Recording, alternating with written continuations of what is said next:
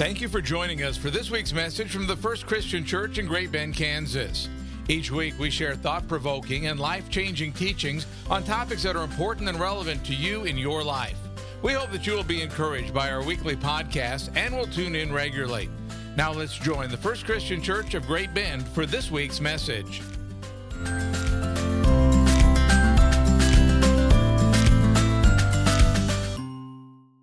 So, today we are on um, week three of our sermon series called Jesus for President.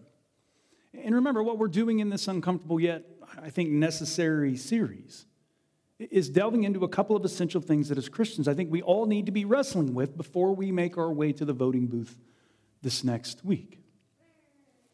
So, in week one, what we discovered while making sense of God's kingdom is that whether we like it or not or are comfortable with it or not, Jesus was political which ultimately means that, that we are being called to get political as well. Then last week, what we uncovered in Jesus' response to trick question is that what it looks like to give to God what belongs to God is that Jesus has to come first in everything.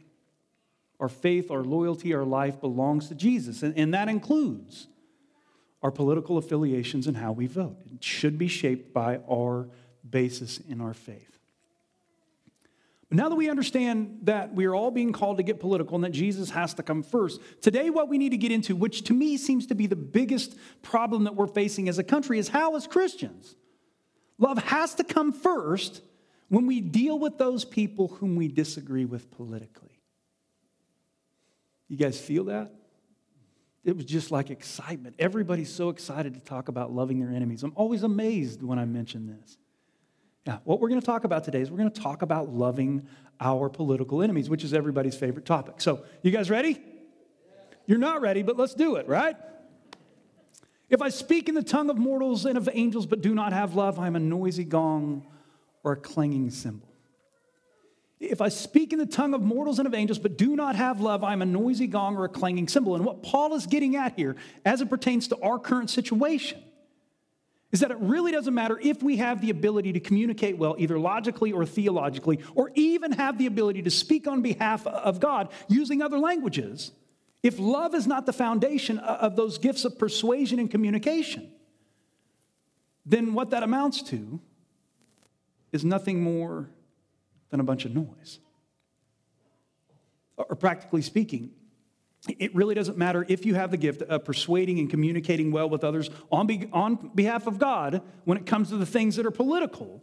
If this is not something that you do in love, then all you're really doing is just making a bunch of empty noise. Which is also something you keyboard ninjas need to keep in mind the next time you go to make a post. Yeah? No, nobody? No, yeah, no, okay. Next, and to get at what Paul is saying as he continues on in verse 2, we need to break verse 2 down into its different clauses for clarity's sake, because Paul's saying three very important things that we need to get here. First clause says this If I have prophetic powers but do not have love, I am nothing. If I have prophetic powers but do not have love, I am nothing. And what Paul is referring to here is not just someone who sits around like Nostradamus telling the future. That's not what the prophetic means.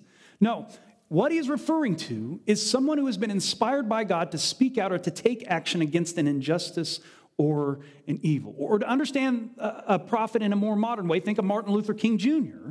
and the way he fought against the evil of segregation and racism. Or think about Dietrich Bonhoeffer. If you don't know who Dietrich Bonhoeffer is, you need to go look him up. He was a German theologian who stood against the evils of Nazi Germany when most of the churches just fell right in line. So that's what Paul means when he talks about the prophetic. And so what that means is that the work of a prophet is something that is absolutely necessary for God's work of saving and restoring this broken and sinful world. Or God relies on his prophets to communicate his will to the world. So this is absolutely necessary. But even though that's the case, or even though prophecy is a necessary part of what God is doing in this world, even prophecy done without love makes you nothing. Or, in a sense, means nothing. And if I understand all mysteries and all knowledge but do not have love, I'm nothing. If I understand all mysteries and all knowledge but do not have love, I am nothing. And this one really blows me away. Really blows me away because what Paul is getting at here is it doesn't matter if you're the only person in the United States of America who knows what's best for everyone or who knows what needs to happen next so that this country can go on and do what God longs for it to do. If you do not have love, if you do not work from a place of love, it means nothing. Or, in other words, it doesn't matter how smart you may be, or how much education you have, or how many books you read. If there is no love, it means absolutely nothing. And for this, this hurts me because I read and I've got a whole lot of education. But if I don't have love, it, it means nothing. And if I have all faith so as to remove mountains, but do not have love, I am nothing. If I have all faith so as to remove mountains, but do not have love, I am nothing. Or even if you have the kind of faith that gives you the ability, like Jesus, to do the impossible, healing the sick, raising the dead, moving mountains, yet you do not have love, even that kind of faith without love means nothing. And if I give away all my possessions, and if I hand over my body so that I may boast, but do not have love, I gain, I gain nothing. Or it doesn't even matter if you're the most generous, devoted Christian who has ever lived. If you do not have love, then even your generosity and your sacrifice means nothing. What Paul is saying here is absolutely radical, absolutely turns things upside down. And all because what he's trying to get us to see here is that for Christians, it really doesn't matter how spiritual or smart we may be, or what kind of faith we have, or even what we can accomplish in God's name. If we don't have love, then we have seriously missed the point of what it means to follow Jesus. Again, for Christians, it really doesn't matter how spiritual or faithful or how committed we may be. Without love, it means absolutely nothing. And all because what comes first, or, or what has to be our foundation, or where we have to begin as Christians, is with love. And love is not a, a warmy, fuzzy, touchy feely thing.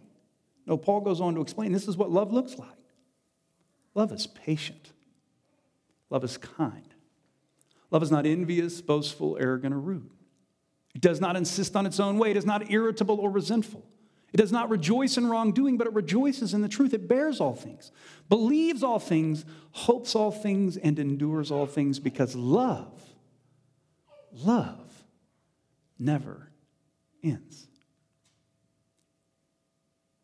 Or, that, my friends, more than anything else, is what it looks like to live as a Christian.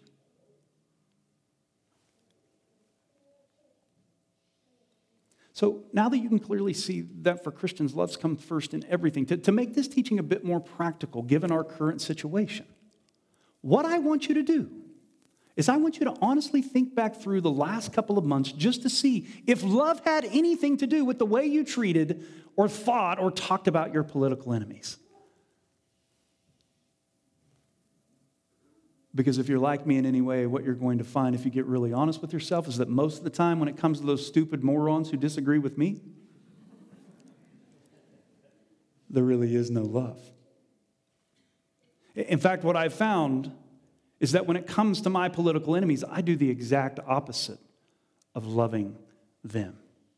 In that I really don't have any patience for those kind uh, of people. So, in turn, treat them unkindly, at least I do behind their backs which actually comes from a place of boastful arrogance because I think I've got it all figured out, and so they should just listen to me. And then when they don't listen to me, it not only irritates me, but it causes me to resent them and even despise those dreadful people who dare to see the world differently than I do. And then if that's not enough, it's even the case that when something bad happens to one of my political enemies, I don't just rejoice because the truth came out. No, I rejoice because something bad happened to them and they're suffering which in turn really has nothing to do with bearing, believing, hoping, or enduring anything at all, because the truth is, love was never a part of my relationship with my political enemies. And I'll give you a moment to look down in disgust at your pastor.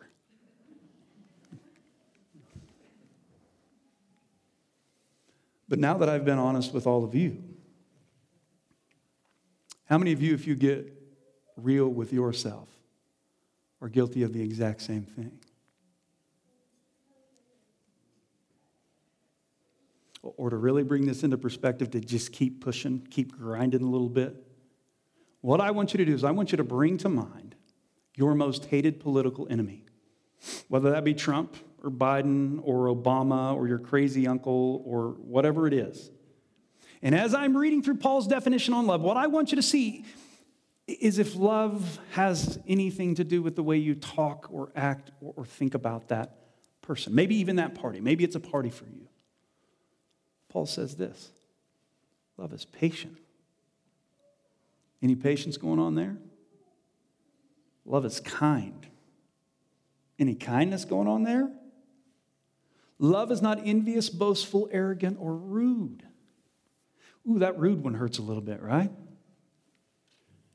It does not insist on its own way. I'm going to I'm going to repeat that one. It does not insist on its own way. It is not irritable or resentful.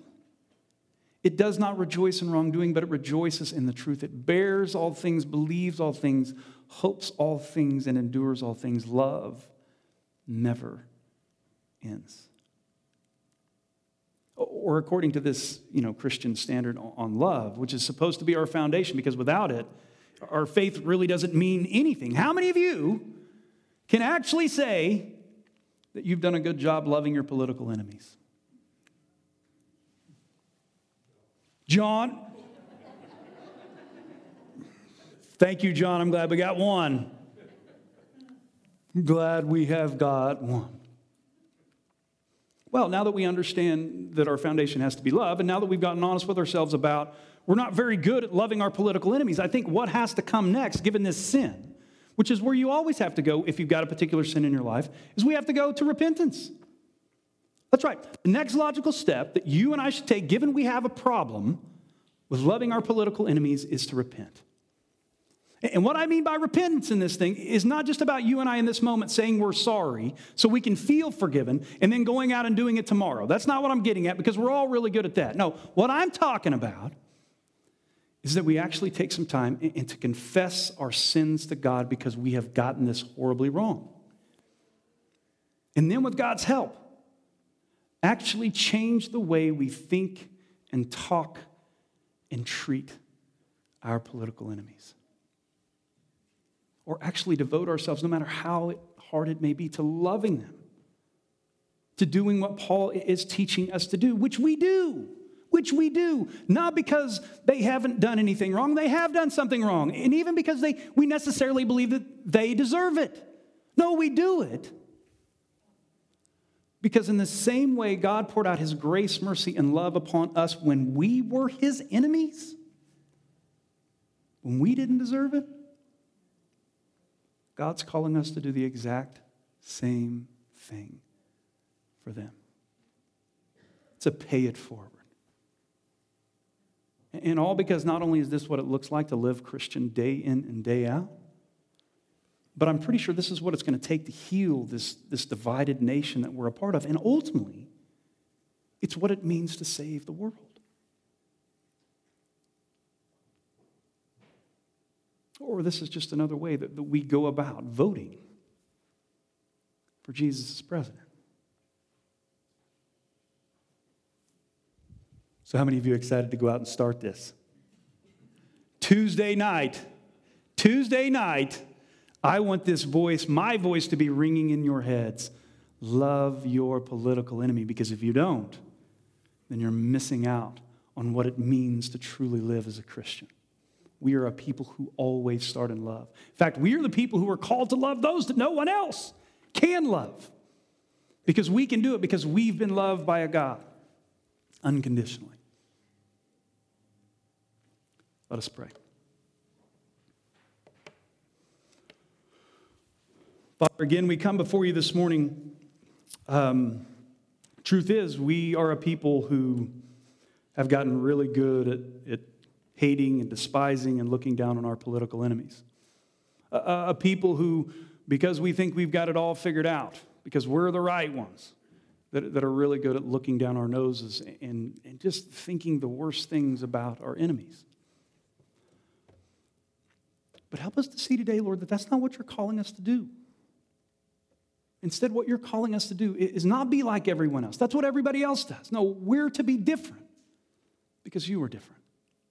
So, in the same way that you loved us when we were your enemies and we didn't deserve it, help us to love those who don't deserve it as well. And also, they can experience your love and your grace and your life through us.